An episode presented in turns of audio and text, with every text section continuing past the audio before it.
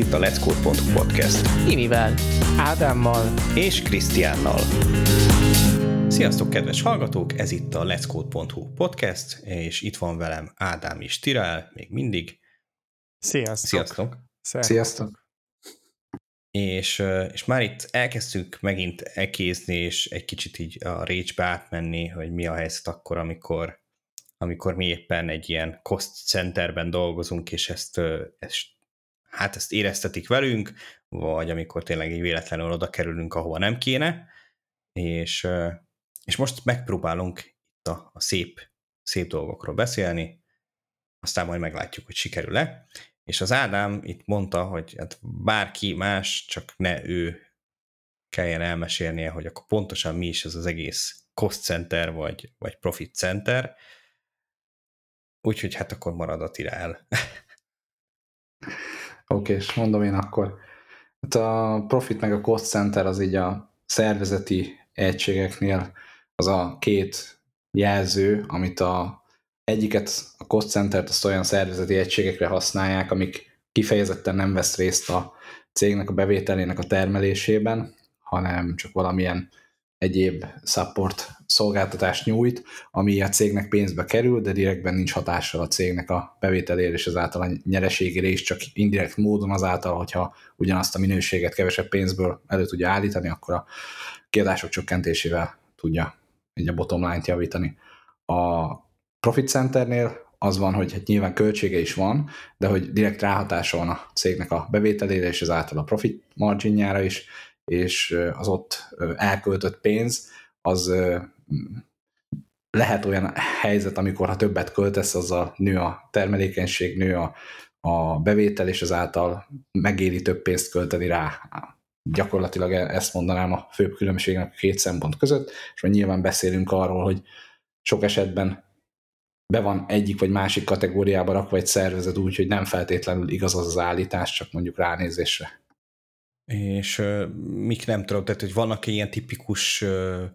cost centerek, amik, amik szinte minden cégben. Igen, tehát mondjuk az ilyen back office, support, uh, IT, uh, back office, tehát olyan típusú uh, munkavégzés, ami nem kifejezetten a, a cégnek az eladását, vagy a, vagy a termelékenységét uh, növeli. És a másik oldalon, meg a profit centernél pont ez szokott lenni, hogy így a direct sales, illetve konkrétan a mondjuk egy termékfejlesztésnél egy termékfejlesztési csapat is abszolút lehet profit center, hiszen hogyha a versenytársaknál hatékonyabban tudja ugyanazt a szolgáltatást, vagy egy jobb szolgáltatást előállítani, akkor az, az simán profit center lehet, de tehát, hogy valami direkt kapcsolata az eladásokkal az általában szükséges szokott lenni hozzá. Igen, meg ugye a HR is nyilván ide tartozik, meg, meg nyilván a, a fejlesztő cégeknél szerintem ide tartozik még ugye a TA, nyilván a fejvadász cégeknél az, az már nem ide tartozik. Annyival kiegészíteném, hogy szerintem a HR is néha küzd ezzel a problémával, mint a, az IT, hogy lehet ide is, meg oda is tenni. A, nyilván a TA az könnyebben védhető ö, tehát a talent acquisition, tehát maga a fejvadászat, vagy az új, új talentnek a, a levadászása, beszerzése, az, az könnyebben megvédhető, hogy, hogy az profit center, de alapvetően csak a HRS tevékenység az, az sokszor ugyanúgy, mint a pénzügy munka, hogy azt, azt cost centernek, historikusabb cost centernek szokták tekinteni és hívni. Szóval ehhez képest szerintem a TA terület az ugyanúgy ebből a sztereotípiából próbál meg több-kevesebb sikerek kitörni hasonlóan az IT-hoz. Mondjuk az érdekelne egyébként, hogy az ilyen tipikus body shopoknál, ahol egy kicsit más, más ugye a TA-nak a funkciója, vajon ott hova, hova sorolják be? Mert... Szerintem ott sokkal jobban kell és látható a, a megszerzett talentnek a, a bottom line-ra és a bevételekre gyakorolt hatása. Tehát, hogy mivel közvetlenül nem is a fejlesztett szoftver az érték, hanem a, a leszállított, nem tudom, fejlesztő, vagy, vagy, vagy az a talent pool, ami rendelkezésükre áll, szerintem a sokkal kevesebb indirekcióval, vagy logikával látható be, hogy, hogy ez közvetlenül hatással van a bevételekre, úgyhogy én nem élem, hogy a body shopoknál az alap, hogy a legalább a TA része a, a HR-nek az, az profit center. És lehet, hogy ezért is volt ez a véleménykülönbség, hogy olyan tapasztalatból mondtad, nem pedig csak egy nem tudom, service company-nek a, a HR vagy, vagy TI-jából kiindulva. Ennyi, itt vannak beírva a témák, de senki nem akarja egy elkezdeni. Tehát én, így kerülgetjük, vártam, nézegetjük. Vártam tőled az átkötést, hogy, hogy belecsapunk a következőbe. Én még gondoltam, hogy akkor még belefűzök egy kis általánosságot, hogy amúgy szerintem még azt érdemes azért megemlíteni, hogy sokszor, és akkor podcastban is szerintem kitértünk erre, hogy azért itt vannak ilyen, ilyen furcsán szürke zónák, hogy, hogy oké, okay, hogy back office, de hogy lehet, hogy vannak olyan dolgok, amik mondjuk mégis profit termelő dolgok, és akkor konfliktushoz vezet. Oké, okay, hogy profit center, és, és nem tudom, a talent acquisition, vagy, vagy tényleges olyan, mit tudom én, sasfejlesztés, de mondjuk support jellegű tevékenységeket kell vinnie ugyanannak az állománynak, ugyanazokkal az eszközökkel. Tehát, hogy szerintem itt a mai nap során, a más nem egy kicsit érdemes ezekre kitérni, hogy bizt, vagy én egyébként majd várnám a kedves hallgatók inputját is arra, hogy, hogy azért ilyen dolgokat, ilyen súrodási pontokat azért érdemes megnevezni, megszámítani rá, csak hogy tudjuk őket hová tenni. Én abszolút terveztem erről is beszélni. Írtam is föl bullet pointot neki, meg a definíciónál is mondtam, hogy hát vannak ilyen klasszikus beskatujázások, és akkor később azért majd beszélünk, hogy ezek néha bizonyos esetben nem fedik a valóságot. Úgyhogy Bocsánat, egy kicsit félreértettem akkor eddig, de oké. Okay. Nyugodtan, nyugodtan át is köthetjük arra a témára, hogy sok esetben itt úgy tekintünk szervezeti egységekre, hogy csak ilyen direkt hatásokat vizsgálunk, és mondjuk azt nézzük, hogy a customer success-nek a munkavégzésétől lesz-e jobb vagy több költés, és hogy ez direktben nem feltétlenül, de indirekt módon, hogy például a, az a felhasználó vásárló, aki elégedett volt a supportnak a munkájával, és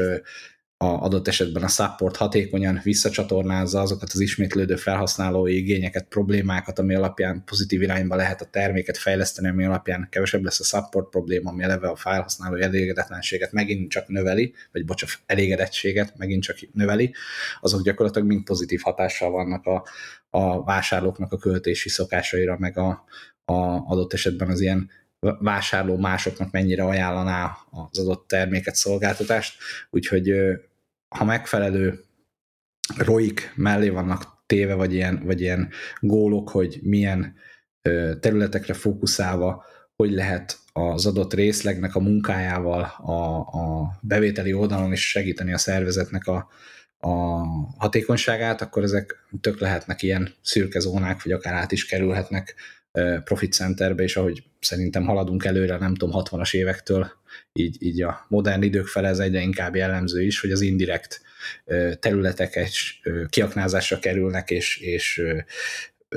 érdekelté vannak téve, hiszen annál rosszabbat nem tudsz elképzelni, mint hogy ha van egy olyan részleg, aki, hogyha szarul végzi a munkáját, hogyha ki van erről vonva, szipolyozva a pénz, és ezért ö, csak rosszabb minőségű szolgáltatást tud nyújtani, ami viszont ténylegesen csökkenti a, a bevételeit a cégnek, és mert hogy csak félre volt idézőjelbe kategorizálva, annál rosszabbat így nem tudsz elképzelni, mert szervezeti oldalon motiválva vagy abba, hogy vont ki onnan a pénzt, hiszen csak cost center, és a bevételi oldalon meg mégiscsak negatív hatással van a bevételekre. Úgyhogy szerintem ebben történik folyamatosan egy ilyen ö, realizáció, aktualizáció, és, és igazodik a, a valósága a, a elvárásokhoz, vagy így a, a, a vásárlói szokásokhoz. Pont még, hú, vagy kb. 5 perccel ezelőtt akartam mondani egy ilyen, hogy akkor tegyük fel, hogy van egy, egy kis cég, aki, aki nem tudom, tényleg ilyen valami ö, kereskedelemmel fog, foglalkozik, valamit eladnak, és, és aztán annak is van egy ilyen kis belső ilyen IT-ja, aki mondjuk csinál egy valamilyen CRM-szerű dolgot, ami aztán azáltal, hogy, hogy ugye szupportálja a sales azáltal ugye így meg tudja növelni nyilván ugye a, a profitját ennek az egésznek, de ott is ezt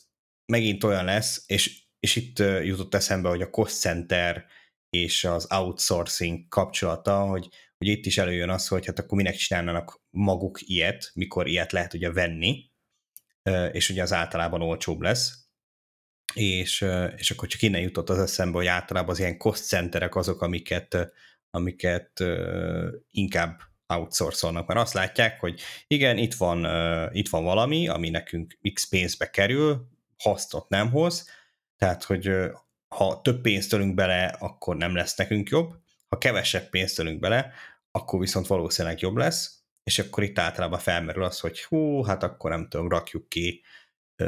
mondjuk Indiába, vagy akárhova, és lehet egyébként, hogy annó nem feltétlen a fejlesztés, de mondjuk a tesztelés, ami ott ugye egy nagyon olcsó dolog volt, azt is egy kicsit így tekintették, hogy ugye az sem a fejlesztésnek a része, mert hát már végül is a szoftvert azt már megírták, azt most már csak végig kell nyomkodni, és lehet, hogy ezért volt ez is egyfajta ilyen, nem tudom, ilyen hozadéka annak, hogy, hogy annyi, annyi ilyen tesztelést így szépen hátratoltak, hogy na akkor ez, ez annyira nem fontos, ezt, ezt könnyen outsourcolhatjuk, ez akkor mehet ki. Szerintem abszolút jó metrikája annak, hogy mennyire tekinti a cég cost centernek az adott területű munkavégzést, hogy mennyire hajlandó outsourcolni, ebbe szerintem abszolút igazad van. A tesztelésnél annyit hozzátennék, hogy szerintem ott elsősorban a manuális tesztelés az, ami elsősorban felszokott merülni, hogy az nagyon könnyen outsourcolható, és igazából mindegy, hogy kiírja azokat a, a rambookokat, vagy, vagy execution planeket, meg ki nyomogatja végig manuálisan az alapján a tesztlépéseket, de, de ja, ez tök valid. Nyilván ennek is vannak bújtatott, nem tudom, költségei, amiket sokszor csak azután vesz észre a szervezet, miután már ki outsourcolta, meg itt van most ellenpéldaként, hogy a, azt hiszem a Cyberpunknak a, a Cyberpunk mi volt az 2077 játéknak a megjelenése kapcsán volt az egyik ilyen, ilyen érva mellett, hogy mennyire nem a játékfejlesztő cég stúdió hibája, hogy olyan minőségű lett a játék, amilyen, annak ellenére, hogy ők elismerték ebben a felelősségüket, hogy egy külső céget is bevontak a játéknak a tesztelésébe, akik állítólag hazudtak nekik a rendelkezésre álló és a, a játéknak a tesztelésen dolgozó embereknek a létszámát tekintve, és nyilván ott is ez egy mondás, hogy ez egy cost center, hogy hogy leteszteljék, de hogyha meg benne maradnak a játékba a bugok, akkor az a eladási adatokon, illetve a játékfejlesztő cégnek a presztízsén megjelenő negatív stigmaként valós, nem tudom, költségvonzattal is jár akkor is, hogyha azon, amit megspórolsz egyik oldalon, azt elveszíted a másikon. Szóval, hogy igen, ez általában igaz az a jelző, hogy amit kiszerveznek, sótszorszolnak, az nagyobb eséllyel tekinti költségnek a cég, nem mindig jól hozzák meg azt a döntést, hogy mit akarnak kiszervezni, és ezt is így jó kell mérlegelni, de hogyha ha okosan bánsz ezzel, akkor például tényleg csak csomó pénzt lehet spórolni vele, hogy nem feltétlenül egy fejlődő országból kell az ottani talentpoolból kifizetni a, azoknak az embereknek a, az óradíját, és szerintem ezeken a területeken ö, az AI-nak is lesz, és már el is kezdődött ö, egyre nagyobb szerepe meg befolyása lenni, és sok embert munkanélkülivé fog tenni. Egyébként én ha már egy ilyen indikátornak akarjuk használni ezt a kiszervezést, azért ez sem annyira fekete-fehér, nagyon sokszor azt látni, amúgy, hogy amíg még ismeretlen, addig nagyon könnyen kiszervezik. Tehát van egy ilyen, egy ilyen ö,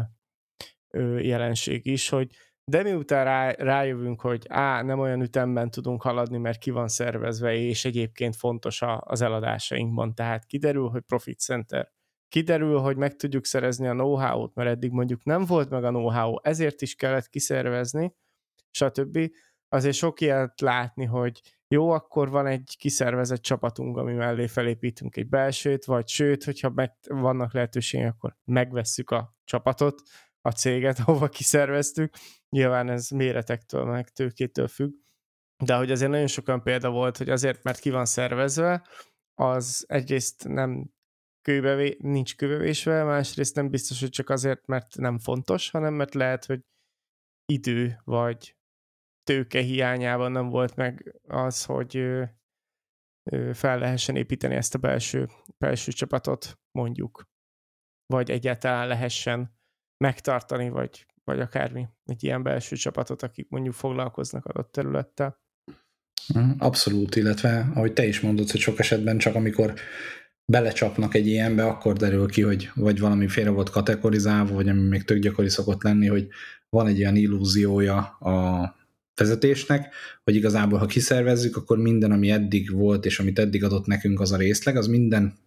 pozitív értékével együtt megmarad, csak más lesz a, nem tudom, a kereszt meg vezeték neve az adott csapaton az embereknek, és olcsóbb lesz. De hogy sok esetben nem ez van már, hogy kiszervezzük, és akkor hirtelen akkor bejönnek az időzónák, okozta különbségek, eltérő minőségű, kultúrájú emberek kerülnek az adott feladatkörre, sokkal nehezebb velük, hiszen nincsen közvetlen beleszólásunk abba, hogy ott milyen quality control van, vagy milyen uh, talent acquisition processzek vannak, mennyire uh, kompetensek a, a adott csapatnak az emberei, ismétlődő hibáknál uh, nem nincs közvetlen ráhatásod, hogy akkor változtatsz a folyamatokon, mert csak miattad nem fog feltétlenül a saját belső folyamatain a outsource szóló cég, vagy a, ahova kioutsourcoltad, az változtatni, tehát hogy, hogy hirtelen te csak egy ügyfélé válsz a több ügyfelek közül, és nem a te problémád lesz az ő legfontosabb problémájuk. Tehát sok esetben ez igen, a, a, a kiszervezés maga az, ami segít ö, valós képet kapni a szervezetnek arról, hogy valójában ö, milyen értékkel bírt, akár pozitív, akár negatív impaktal az adott ö, munkafolyamata a teljes céges ö, nem tudom, termelékenységre. Úgyhogy ezt igen, emiatt sokszor sikerül rossz döntést is hozni elsőre, mert nem látjuk a, a kényelmes, pozitív tulajdonságokat, amik rendelkezésre állnak, vagy nem tudjuk felmérni ennek a szemben beálló változásait, hogyha ha kiszervezzük, és sokszor előfordul emiatt az is igen, hogy valamit kiszerveznek, aztán visszahoznak, mert rájönnek, hogy, hogy vannak olyan ö, költségei, vagy rejtett buktatói, amikkel nem számoltak. És mi a helyzet mondjuk így, ha tényleg ezt az egész fejlesztési folyamatot illetve annak a költségeit, vagy esetleg ilyen szekcióit külön, külön megvizsgáljuk. Nem tudom, mondjuk tényleg, hogyha az üzemeltetés részét megvizsgáljuk, akkor azt, azt hogy szokták felfogni, van-e különbség, hogy egy kis cég, nagy cég hogy tekint erre, hogy igazából más módon lehet ezt megkülönböztetni? Igen, alapvetően elég határozottan megszokás különböztetni vagy legalábbis amennyire én láttam, meg tapasztaltam eddig. Ha most így említetted például az üzemeltetést, vagy az infrastruktúrát, vagy akár irodai infrastruktúrát, irodai IT ö, osztály, stb. A munkájukban még az is a probléma, hogy ez egy ilyen már-már elcsépelt mondás, hogy akkor csinálják jól a munkát, hogyha amúgy nem is látszik, hogy ők dolgoznak, mert hogy infrastruktúra. Ez amúgy minden infrastruktúrának ez egy ilyen saját problémája, hogy akkor, akkor veszed észre, hogy nincs áram, vagy akkor veszed észre, hogy nem dolgozik az áramszolgáltató, nincs áram, azt viszont nem látod, hogy dolgozik. Vagy, vagy akkor van problémád, vagy akkor jutnak eszedbe a, nem tudom, az útépítők, hogyha kátyúba mész, nem akkor, amikor minden jó, és simán haladsz az úton. Szóval mindig. Szóval, hogy alapvetően az ilyen infrastruktúrális dolgoknál ez, ez szerintem egy ilyen ö, általános hozzáállás, hogy ez csak költség, és akkor lehet, hogy vannak ilyen tudatosabb és felvilágosultabb emberek, akik oké, okay, oké, okay, költség, de mindig gondolunk rá, mert szükséges, rossz, de, de ja, ez a része szerintem elég határozottan így be van skatujázva. Még akkor is, hogyha sokszor amúgy ez nem is annyira háttérfolyamat, vagy nem is annyira egyértelmű, hogy, hogy cost center, mert mi van, hogyha például arról van szó, hogyha mondjuk egy nagyobb infrastruktúránk lenne, akkor ö, valami jól meghatározható ö, összefüggés alapján több ügyfélel tudnánk mondjuk ö, leszerződni, több ügyfélnek tudnánk szolgáltatni. Tehát, hogy lehet, hogy vannak ilyen egyértelmű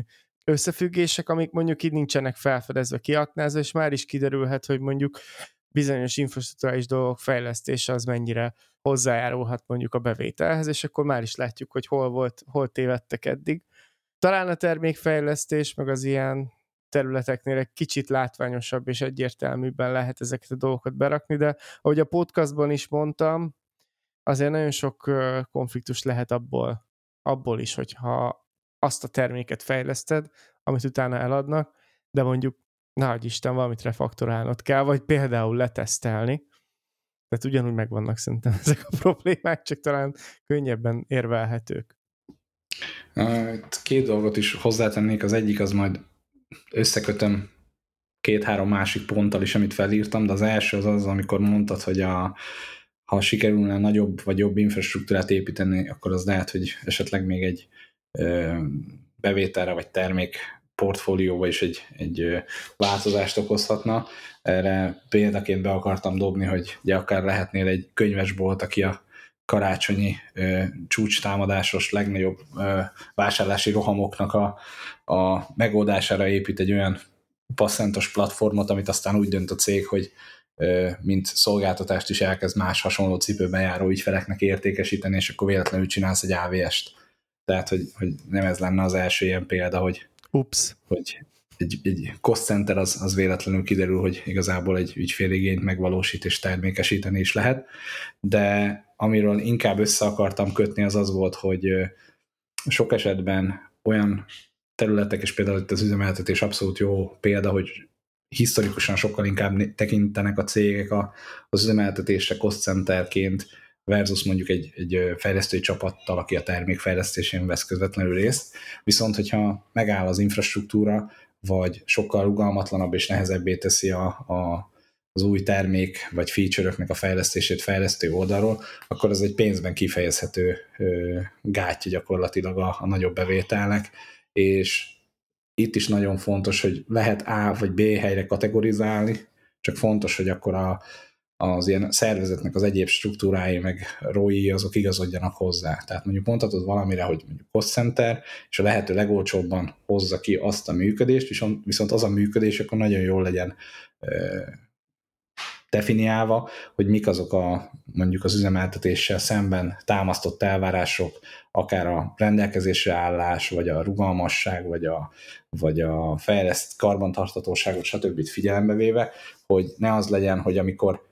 kellene büdzsé embert felvenni, akkor cost center és spórolni akarunk, aztán amikor meg megáll a termék, akkor megjönnek ordibálni a fejesek, hogy hát igazából hogy képzelik azt, tehát nem értik, hogy emiatt most így nem tudom, nem, nem működik a checkout oldal, és nem lehet kifizetni a, a kosárba lévő termékeket, és elesik a cég a nem tudom hány órányi bevételtől. Tehát, hogy nagyon fontos, hogy ezek a, az elvárások, ezek fedjék egymást. A másik oldalról, ami szerintem lehetőség és jól szokott működni, és itt át is kötöm akkor a következő gondolatra, hogy ö, sok esetben nagyon szűken, szűk spektrumban vizsgáljuk azt, hogy egy-egy szervezeti egység, az csak, hogyha a külső ügyfelünknek szolgáltat, vagy a külső ügyfelünknek a költésére van közvetlen hatása, csak akkor lehet profit center, de hogy sok esetben vannak olyan részlegeink, amik más részlegeink fele szolgáltatnak bizonyos terméket, szolgáltatást, tehát hogy azokat is belső profit centerként gyakorlatilag fel lehetne fogni, és lehetne definiálni, és lehetne azt mondani, hogy mondjuk a nem tudom én a back office-nak a fejlesztésében résztvevő csapatok, ők a customer success vagy a, vagy a fejlesztők fele adnak egy szolgáltatást, aminek van egy költsége, aminek van egy büdzséje, amit ki kell fizetni, vagy ugyanúgy nem tudom én azt, hogy az infrastruktúra csapat üzemelteti a, a GitHubot vagy a GitLabot a többi fejlesztő csapatnak, az egy olyan szolgáltatás, aminek van egy költsége, aminek a, a bevételi oldalán a, a ezt használó csapatok fizetnek bele pénzt, és akkor ebből a pénzből meg tud az az ezt üzemeltető csapat gazdálkodni, és el tudja dönteni, hogy akkor ebből vesznek föl embert, aki ügyesen tudja ezt üzemelteti, vagy ezt a pénzt arra költik, hogy jobban tudják automatizálni ennek a rendszernek a stabil üzemeltethetőségét, tehát hogy meg tud jelenni az a valós elvárás felhasználói oldalról, amit be tud árazni a cég, és akkor ez alapján tud egy hatékony üzemeltetést biztosítani. Hú, olyan régen nyújtottam fel a kezemet, hogy már majd, hogy nem el is felejtettem, hogy miről is akartam beszélni. Ja, igen, igen, igen, igen. Ugye vissza egy kicsit az üzemeltetésre, mert még ahhoz kapcsolódott, hogy ugye oké, hogy cost center, és aztán ott így meghúzzák a vonalat, és, és ugye ez egy darabig ugye el is tud így ketyegni csak az a baj, hogy általában úgy húzzák meg azt a vonalat, ami, ami ugye nem egy fenntartható költség szint, tehát hogy nincsenek benne tényleg azok a mint ahogy mondjuk nem tudom, vannak olyan közmi szolgáltatók, ahol szintén úgy meg vannak húzva ezek a vonalak valakik által, ami, ami szintén nem egy fenntartható, mert hogy nem fogja ugye lefedni azt, hogy akkor karban tartsák, megfelelően szinten tartsák, megújítsák ugye ezt az egészet, és nyilván ugye nem csak egy, nem tudom, vízműveknél kell ilyet csinálni, hanem, hanem ezt meg kell csinálni a, a szervereknél, és azokat is karban kell tartani, ott is ugye lesznek kieső hardverek, tönkre mennek, meg kell újítani őket, kell személyzet, aki ezt meg tudja csinálni, megfelelően képzett személyzet kell, aki, aki ezt ugye akkor amennyire lehet ugye automatizáltan tudja megcsinálni, hogy ne, akkor ne kézzel történjen ez az egész, mert, mert egy, egy-egy ilyen data centernek is a, az üzemeltetése, hogyha most már tényleg ilyen szintekről beszélünk, ugye bődületes mennyiségű pénzt visz el, főleg, hogyha mondjuk több van belőle, az meg aztán végképp, és ugye simán lehet ott is az, hogy akkor jó, itt meghúzzuk a vonalat, és aztán, aztán valahol valami alulméretezésre kerül, és emiatt mondjuk nem tudom, nem tud akkor a network átmenni rajta, mint amekkorát ki kéne szolgálni, vagy tényleg pont ez lesz mondjuk egy szűk keresztmetszet, hogy növekszik szépen a, a cég, és, és eljut oda, hogy akkor igen, azt lesz mondjuk a butlernek belőle, és már hiába pakolnánk oda a szervereket, ugye a nem létező pénzből, mert hát ugye azt nem tehetjük meg, akkor már azt is ugye meg kell újítani. Tehát, hogy erre is, erre is érdemes gondolni, amikor így, így cost centernek tekintünk valamit, hogy hogy, hogy mekkora büdzsét alokálunk rá, mert hosszú távon ez, ez nagyon fájdalmas tud lenni. Ez nagyon fontos, amit, amit mondtál, és erről eszembe jutott mm,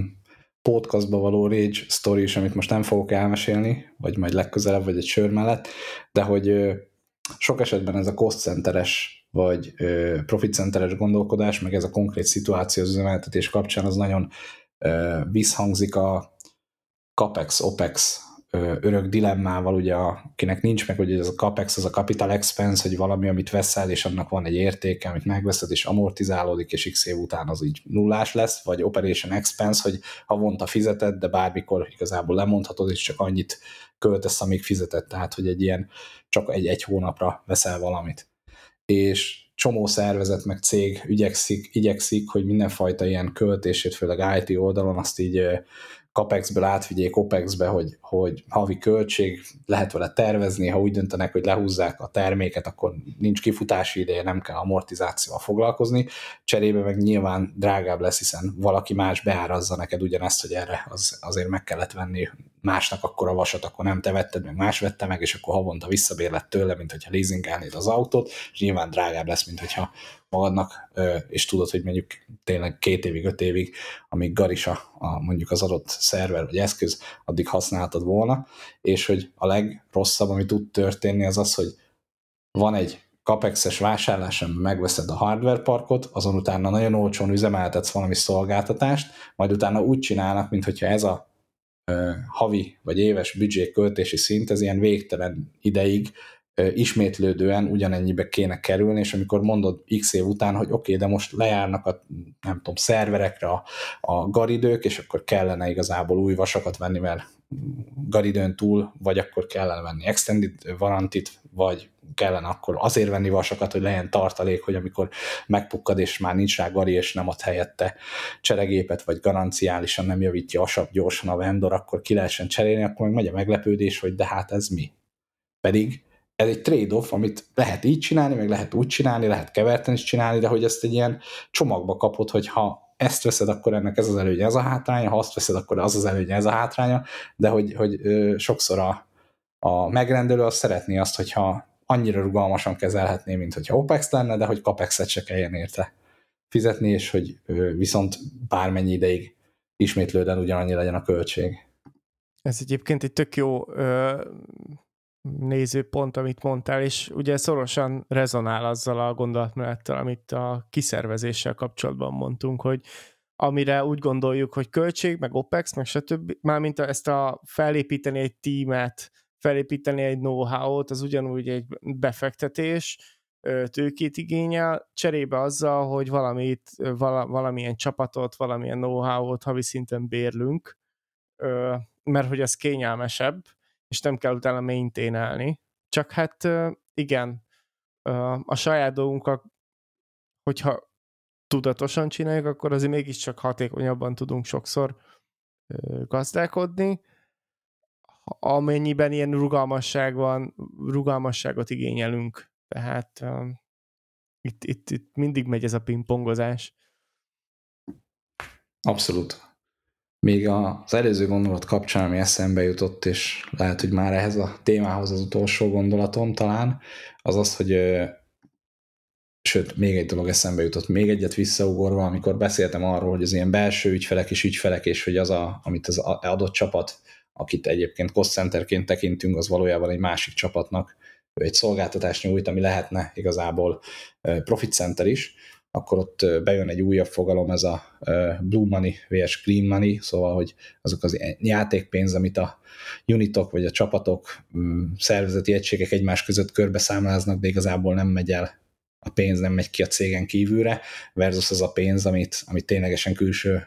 ügyféltől be tudunk szedni, és, és az, az ténylegesen növeli a, a cégnek a bevételeit. Tehát, hogy sok esetben azzal, hogy ha bevezetünk ilyen Blue Money játékpénzt, akkor azzal mérhetővé és, és incentiválhatóvá lehet tenni azt, hogy, hogy a adott szervezeti egységnek a hatékony működése az, az, az trekkelhető legyen, és e, lehessen erre biztatni, hogy hatékonyabban működjön, de sok esetben azért nyilván, ha lesz egy olyan üzleti döntés, a között tudsz választani, hogy refaktorral azt mondják, hogy tudnak szerezni ennyi blue dollárt, vagy egy feature fejlesztéssel tudnak csinálni ennyi green dollárt, akkor nyilván a cég az mindig a green dollárt fogja e, preferálni, hiszen az, ami valós külső tőkét tud behozni a cégnek, de ez akár rendben is lehet, hogyha ha azért valamilyen más módon el tudjuk érni azt, hogy nem egy nem egy, egy olyan szituáció alakul ki, ahol mindig van green dolláros projekt, és mindig el tudja nyomni a blue dolláros projekteket. Még ezt akartam egyik oldalon hozzátenni. A másik oldalon pedig ez a, a hogy lehet beárazni mondjuk egy olyat, hogy nem is egy support csapat, aki, aki egy másik csapatnak biztosít egy back office-t, vagy egy belső fejlesztést, vagy akármit, hanem mondjuk a, hogy árazott be azt, hogyha mondjuk ilyen IT security, legal, regulation, minőségbiztosítás típusú cost centereid vannak, amiben így érezzük, hogy kell csinálni, de hogyha nem csinálod, akkor nem feltétlenül egyből jelentkezik ennek a nem elvégzett munkának a költsége, de erre is igazából ugyanúgy, mint a bármilyen ilyen biztosítás jellegű konstrukciónál, hogy megnézed a káreseménynek a, a negatív impaktját, negatív költségét, azt forintosítod, megvizsgálod ennek a bekövetkezésének a valószínűségével. Nyilván ezt sokszor azért nehezebb megmondani, hogy hm, hogyha most nem csinálom meg ezt az XS-es fixet, akkor mekkora esélye fogják benyomni azon keresztül a teljes szájtot, de hogy megpróbálod, és akkor azzal lehet így akkor már forintosítani és mutogatni, hogy most csinálhatjuk ezt a feature fejlesztést, ami hozhat ennyi bevételt, vagy csináljuk ezt a nem tudom, security fixet, amivel, hogyha nincs szerencsénk, amit szintén el lehet osztani, hogy akkor, ha nem tudom, egy ezerhez az esélye, akkor ha nem csináljuk meg ezer hónapig, akkor mit tudom én, ennyi be, vagy a, ennek a költsége, ami bekövetkezik negatívan, akkor annak az ezred részét kell gyakorlatilag kifizetni. Lehet azért számszerűsíteni, és meg lehet próbálni azt, hogy ezeket a, a tételeket is össze lehessen mérni és hasonlítani és láthatóvá tenni, hogy ne csak mindig abba tudjunk gondolkozni, hogy potenciális bevétel és megfoghatatlan káresemény. Ennyi, tiszta harcosok klubja, Ászor BSRC, kész. És a végén még mennek le a tornyok, tudod így a igen, igen, igen. igen, egyébként. Uh, jó. Bocsánat. Most mondjad. Ja, csak még ezt a, ez a ehhez akartam hozzáfűzni, hogy amikor itt így számolgatsz ilyen valószínűségek alapján, szóval ez már eléggé nagy, nagy vállalati környezet, ahol egyáltalán a második mondatokat meghallgatják. Mármint ö, sok olyan szituációban volt, amikor már csak arról volt szó, hogy nem fix, hogy ez bekövetkezik, hanem hogy lehet, akkor már láttam, hogy már nem tudom, már majmok ö, cintányéroznak a fejében, mert már tök mindegy volt, mit mondok. Mindegy, csak ennyit akartam. Nyilván erre is van kétféle válaszom, és az egyik az az, hogy ha mikor visszakérdeznek, hogy jó, ennek mekkora az esélye, vagy ha bekövetkezik, mekkora a költség, hogyha nem tudsz nagyságrendeket, vagy számokat, vagy mondani, nem csak azt mondod, hogy hát valamekkora, nem tudjuk mekkora, úgy sokkal könnyebben el lehet hessegetni, hogyha tudsz mondani akár csak range vagy, vagy nem tudom én, bármilyen számokat, amit lehet forintosítani, vagy dollárosítani, az tud ezen segíteni. Nyilván nem, tehát nem mondom azt, hogy ez minden esetben átvitte volna az adott konkrét személynek így a fején. Másik oldalról meg, hogy jó dokumentálni kell, hogy a végén ne az legyen, hogy téged próbálnak így a, a nem tudom, Equifaxnál megpróbálta meghekkelt cég több száz, nem tudom én, milliárd dolláros bevétellel azt mondani, hogy a Józsinak kellett volna frissíteni a szerveren a Java komponest, és a Józsi hibája, hogy felnyomták a szervereket, tehát hogy ne te legyél a Józsi, akinek aztán csak a, nem tudom, van egy állítása, hogy már pedig ő mondta, hogy ezt nem lehet megcsinálni 7 óra alatt. Szóval, hogy ez fontos, hogy legyen dokumentálva meg írásban. Másik oldalon meg, hogyha ez meg nem, meg nincs rá hajlandóság a másik oldalon, és ennek tényleg ilyen valós veszélyek, meg kockázatok van, és akkor neked kell húzogatni hozzá a vállalat, akkor meg lehet, hogy nem ott akarsz dolgozni, hanem ott, ahol erre is van idő, meg kapacitás. Mert tényleg sok cég nem tudja kitermelni, bár én azt gondolom, hogy a GDPR az ki fogja szorítani azokat a cégeket a piacról, aki valamilyen módon ezt nem tudja beépíteni az árazásába, hogy nem nem lehet jól tolni, és azt mondod majd a végé, hogy ha nem jött be, és nem tudom, megbuktunk, akkor így jártunk, hanem akkor lehet menni, nem tudom, fizetni a 3 millió eurót, meg menni bilincsbe, meg ilyenek, szóval szerintem ez, ez, ez ma javulni fog. Hát mondjuk pont mostanság hallottam egy, egy olyan sztorit, ahol nem tudom, hogy 10 ponton sértették a GDPR-t, és, és nem lett belőle kb. semmi. Na, de, de egy kicsit más irányba terelve, hogyan lehet cost centerből átjutni a profit centerbe, mármint hogy a, a cég ö, szemszögéből, hogy tudjuk azt elérni, hogy másként tekintsen ránk, mik lehetnek annak a lépései, vagy, vagy esetleg honnan érezhetjük azt, hogy mi most éppen átkezdünk kerülni, azt a számítva, hogy nem tudom, egyre jobb minőségű a WC papír. Nem hívják játékosztálynak az osztályodat? Például, igen, ez, egy, ez, ez lehet, hogy egy nagyon jó indikátor. Hallgatóknak kis vissza csatolás. Ádám, akarod kezdeni? Hát ö, nem biztos, hogy olyan ö, egyértelmű dolgokat fog mondani, hogy ezzel vissza lehet kerülni. Ö, meg hát igazából én arra is ö, mindenképp rá akartam mutatni, de azt hiszem ezt már meg is tettem az előzőekben, hogy nem is feltétlen szükségszerű alapvetően az, hogy mindenképp átkerül. Nyilván egy kényelmesebb pozíciónak tűnik alapvetően cost, centerbe, cost centerben lévő csapatban dolgozni, de alapvetően ö, egy normális ö, vállalati kultúrában mindenkinek pont ugyanannyira fontos jól elvégezni a munkáját. Most tök mindegy, hogy ő most ö, ö, nem tudom, készenlétesként éjjel kettőkor kalapál valami kódot supportosként, vagy, vagy valójában napi nyolcban szépen ráérősen kigondolja az új feature-t, úgyhogy ne kelljen a készenlétesnek éjjel kettőkor kalapálni a kódot. Tehát, hogy alapvetően én nem feltétlenül érzem mindenképpen szükségesnek, hogy ez, ez így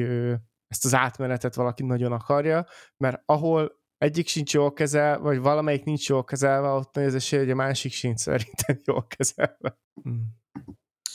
az én válaszomba feltételezni fogom, hogy a cég felismerte, hogy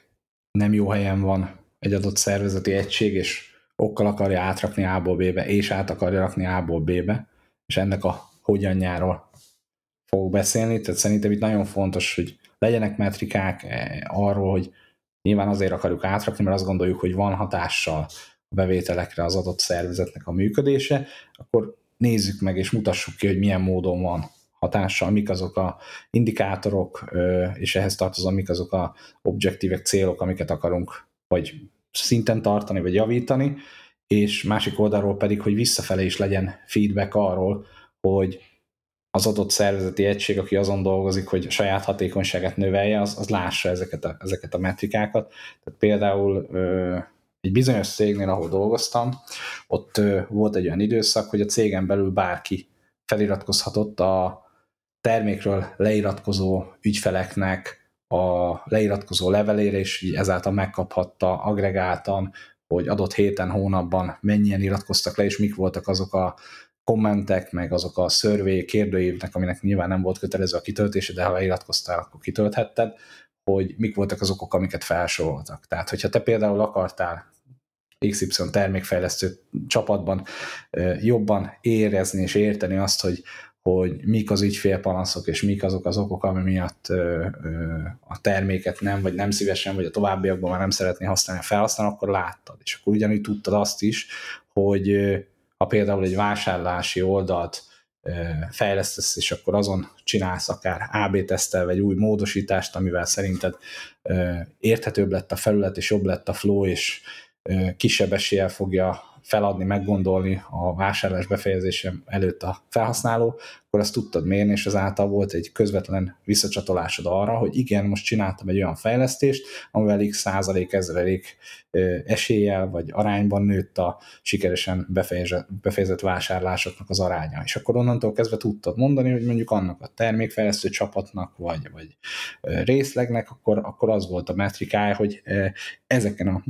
a a számokon keresztül tud pozitív vagy negatív hatást ö, ö, biztosítani a, a bevételekre, és akkor ezekre kellett fókuszálni, hogy ezeket javítsa. És akkor nyilván fordítva is lehet csinálni, hogy amikor akarod nézni, hogy hogy melyik csapatok teljesítettek jól vagy kiemelkedően, akkor voltak metrikáid, ami alapján láttad, hogy kinek sikerült a legnagyobb impactot a, a bevételre, vagy a saját területén a, a cégnek a nyereségére tenni. És hogyha ezt, ezeket tudod mérni, és tudod incentiválni az emberekben, a csapatokban, hogy, hogy közvetlen elhatásuk van, akkor egyrészt el is fogják inni, és nem csak mondtál valamit, hogy mostantól áról bék vagytok, vagy béről ák vagytok, hanem, hanem ténylegesen is úgy fogják érezni, hogy, hogy van ráhatásuk ezekre a számokra. Ami egyébként én gyakran előfordul, és szerintem egy nagyon jó indikátora annak, hogy, hogy ugye az egy másik, másik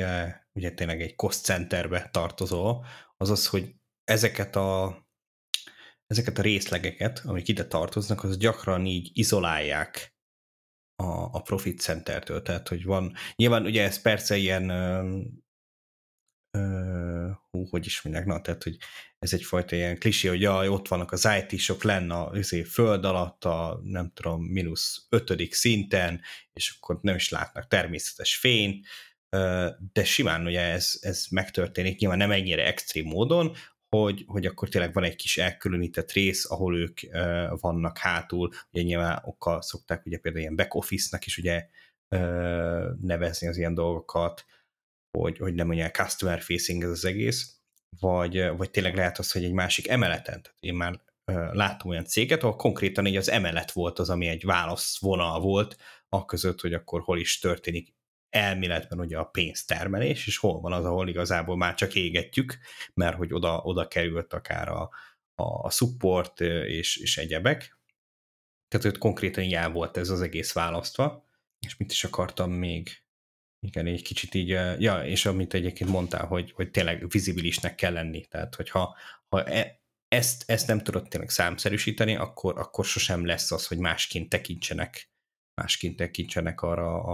az organizációs egységre, mint azt látják, hogy igen, öljük bele a pénzt, de, nem, de nincsen hozan, semmilyen igen, hozam belőle, és hogyha ezt tudjátok valamilyen úton, módon prezentálni számokkal, akkor, akkor az egy nagyon jó, nem tudom, ilyen, hát nem is ugródeszka, de egy lépcsőfok lehet afelé, hogy,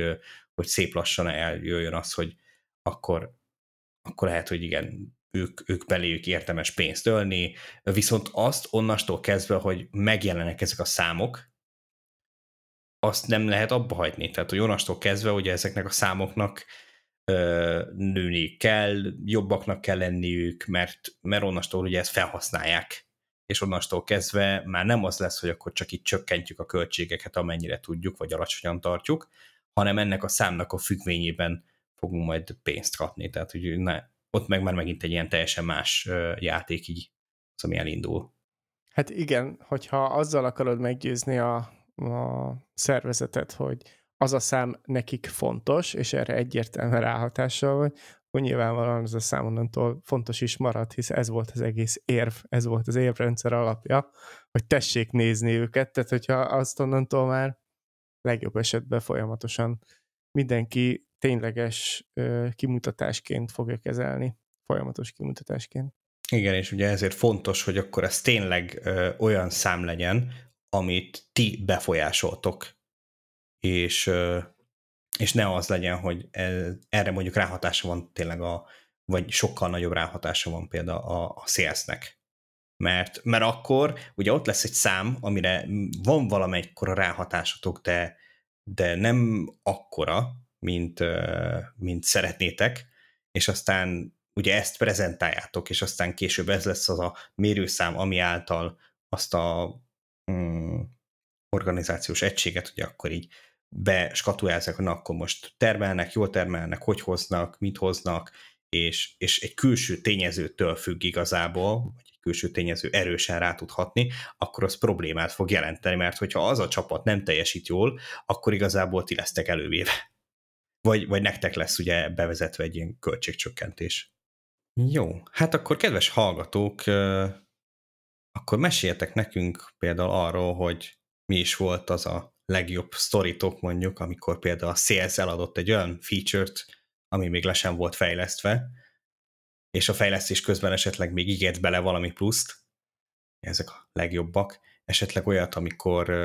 láttatok olyat, hogy tényleg így egy cost centerből szép lassan áttértetek így a, a profit center irányába, és ez észrevehető volt, érzékelhető volt. Ha ezt meg akarjátok nekünk írni, akkor ezt megtudjátok. Oh, majdnem elfelejtettem. Hát igen, ez nagyon fontos. Ugye aki valamilyen úton, módon eljutottja itt a feedbacket, azok között kisorsolunk egy, hát ilyen leckódos szvegeket, na meg van még egy pár ilyen JetBrains-es előfizetés is a tarsolyunkban, úgyhogy megéri egyébként így a feedbackkel szolgálni. Nem ígérjük, hogy felhasználjuk, azt viszont igen, hogy ha felhasználjuk, akkor orvul felhasználjuk a következő podcast epizódokban. Na és akkor, hogy hol tudjátok ezt megtenni, ez ugye a letscode.hu Slack csatornáján, a letscode.hu per Slack címen, vagy tudtok nekünk e-mailt is írni a podcastkukacletscode.hu e-mail címre. Ha tetszett az adás és szeretnétek bennünket támogatni, akkor ezt megtehetik a Patreon oldalunkon, a letscode.hu per Patreon címen, és találkozunk egy hét múlva. Sziasztok! Sziasztok! Sziasztok!